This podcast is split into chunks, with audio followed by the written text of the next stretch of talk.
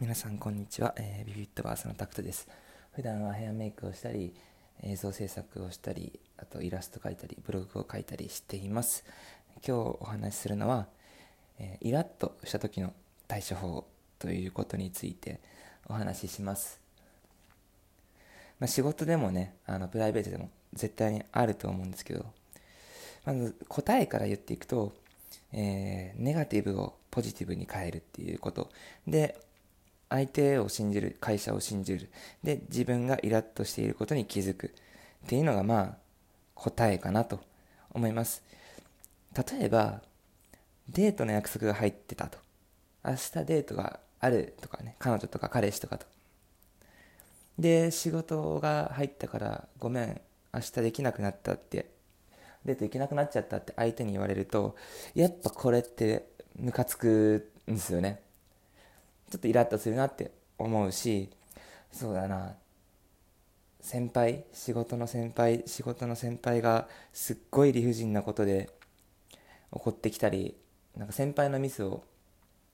僕のせいにされたり自分にされたりとかあとまあ単純に自分で物をなくしたりとか、まあ、財布を落としたりとかしたらイラッとしたりするわけじゃないですか。ね、でこれはまあムカつく要素ってたくさんあると思うんですよ。で、イラッとしてもおかしくないし、えー、まあ物をなくすってことに関してはあれですけど、自分が悪くないっていうこともたくさんあると思うんですよ。まあ、自分が失敗してムッとする人もね、いると思うんですけど、まあ、そもそもそれって何に起こってるか、何に、感情がどこに向いてるのか何が原因で自分の感情がこうなってるのかっていうのはやっぱり理解しとかなきゃいけないんですね。でそれって結局は自分の思い通りになってないからなんですよ。それはなんか彼女がその日デートの約束を守ってくれたらそれが嬉しいしで仕事上で、えー、責任を押し付けられるんじゃなくって褒められた方が嬉しいしけどもともとはそっちがそっちが欲しいけどそうならなかった。しかも自分のせいじゃないとか。で予期せぬことが起きるとやっぱり人間って感情はブレてくるんですよね。そんなの別に気にしないよっていう人って口では言ってるけど、まあ、僕もそうなんですけど口では言いながらやっぱね内心そんなことないんですよ。で問題は感情がむき出しになってくる自分のその負の感情とか嫌だなとかイラつくなとかムカつくなってなってきた時に何が起こるかってことなんですよね。で一つは絶対にあの人を傷つけるってことなんですよ。仮に誰かに傷つけられたら傷つけられて自分がマイナスに陥ると自分も誰かを傷つけたりするんですよね。まあ、だからやっぱり人を不快にさせないとか人に嫌な思いをさせない人を大事にするっていうことはすごい大事で極論ですけど僕が、えー、誰かの子供を殺したりしたらその親は多分僕を殺しに来ると思うしでそれは自然なことだと思うんですよ。でもその結果、えー、子供のお母さんとか親御さんは自分も殺人者になっちゃうとかね。極論ですけどね。やっぱあと自分の仕事の生産性も落ちると思います、えー、楽しいなって思えるものが楽しくなくなったりだとか,、えー、とか自分で組んだスケジュールをこなす気がなくなったりするんですね。結構デメリットが多くっててかデメリットしかないんですよ。相手も申し訳ないって思うと思うしあの恋愛関係とかだったら。でも仕事だったら何そんなんでムッとしてんのってやっぱり思われるしで何こいつってこっちも思うとあの目に見えない戦争みたいなのが起きてるわけですよね。で戦争なんてやる意味ないし両方損しかしないんですよね。勝てる要素もないしもうそもそも何が勝ち負けかもわからないしで仕事の生産性も落ちるって。でも全部次はこう自分があいつのせいでって思い出すわけですよ。これなんかね情けないと思うんですよね。こうなっちゃったら。でもまあ気持ちはめっちゃわかるんですけどね。僕もその感情が心が強い人間ではないので。まあこれもこういう時僕がいつも何してるかっていうとあの自分の気持ちがどうすれば前に向くのかっていうのを考えてます。なんかものすごい精神論に聞こえるかもしれないんですけどでも一番最初に言ったもう信じるとか自分がまずイラついてるな俺っていうことにちゃんと気づくっていうこと。やっぱイラつくと言葉も尖るし行動も変わるんですよね。でもそれが相手にとってどれだけ不快な思いをするか傷つけるかってことになると思うんですよ。特に大事な人がいるのであればやっぱり応援してあげるとかなんかね相手が相手の人生が幸せになっていくって思いたいと思うんですよ。なのでやっぱどうすればそれができるのかって。これは感情論とか精神論に聞こえるかもしれないんですけどこれ対策だと思うんですよね。てか対策なんですよ。こうなった時に僕はどうしようかっていうのはやっぱり考えておかなきゃいけない。仕事だったらこういうことがあった時に自分はどう対処するか。でこういうことがあるんだっていうのももう想定しておかなきゃいけないんですよね。理不尽な思いをすることは絶対にあるっていうのを決めとかないとやっぱしんどい目に遭います絶対に。恋愛でもそう。あの相性がいいとかあんま関係ないと思うんですよ。相性がいい人と付き合うのはあのもちろんいいことです。いいことだけどその人と幸せになれるかとかはやっぱね双方の努力だと思うここばっかりは。でこれは仕事も一緒だし人生も一緒だしうまくいかないことが大半なんですよね。仕事で、ね、自分で起業した時にこうなんか年収これぐらい稼ぐとか売り上げをこれぐらい出すとかってプランを練るんですよ。練って絶対にうまくいかない。もう間違いなく。その時にムカつくなって思うのかあこれ間違ってたんだって気づけるのか。その時にまず気づかなきゃいけないのはあこういうトラブルがあるんだって。自分の感情がマイナスになるトラブルがこんなところから来るんだっていうのをこれ発見だって思って次に活かせればこれはプラスになるんですよ。これができないとねあの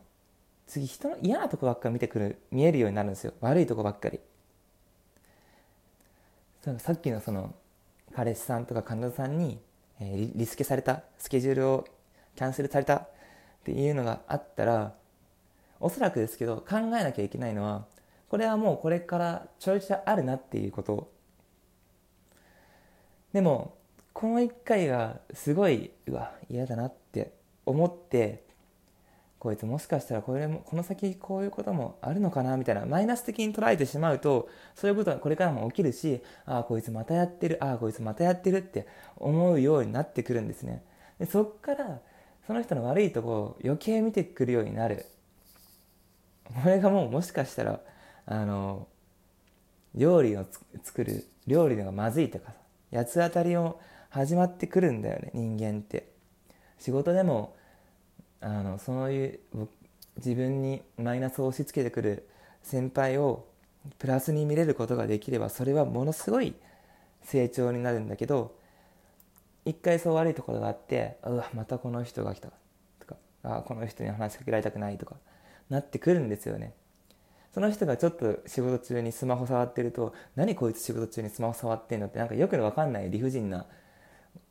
なんか上から目線になったりもするしねまあなんか伝えたいことは何かっていうと感情がマイナスにいくと自分がマイナスにいくわけですよ。まあそのスピリチュアルな話をしてるんじゃなくって割と具体的に話してるつもりではいるんですけど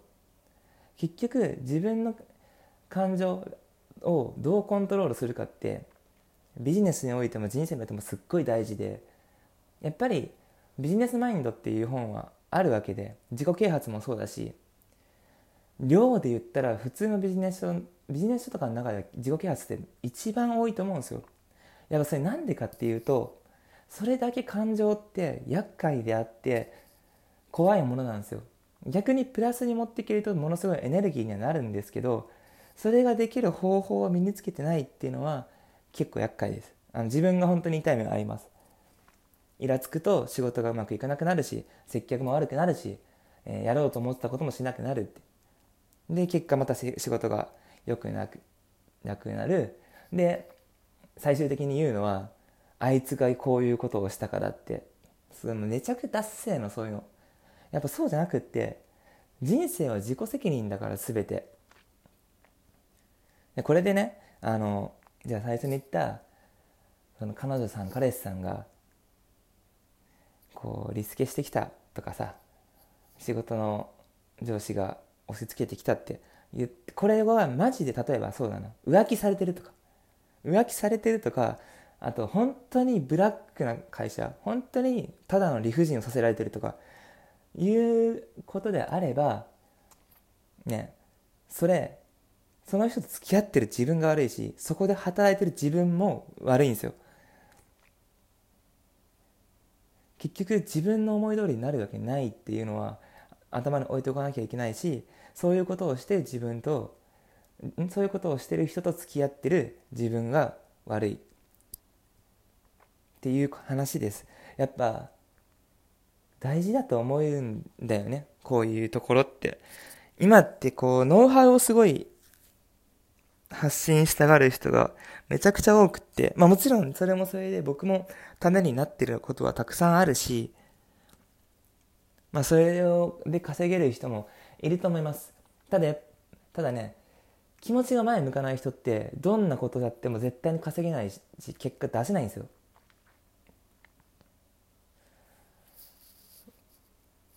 どういう時が来た来てもやっぱりね備えておかなきゃいけない感情をかき乱してくるものを遠ざけるっていうのも一つの手です。だから転職とかは全然ありだし、えー、フリーランスになるのもありだし。そのためにはちょっとした勇気が必要なんですよね。今自分が醜い感情になってるって気づける勇気ですね。結局感情をなんだろうむき出しにするっていうのは一番楽なんですよ。嫌なことがあるとムカつくなとか嫌だなとかいうのは本当に楽でそれは。一見楽じゃないように見えるんだけどそれよりもそれをプラスに変換する方が大変なんですよ。しんどいんですよ。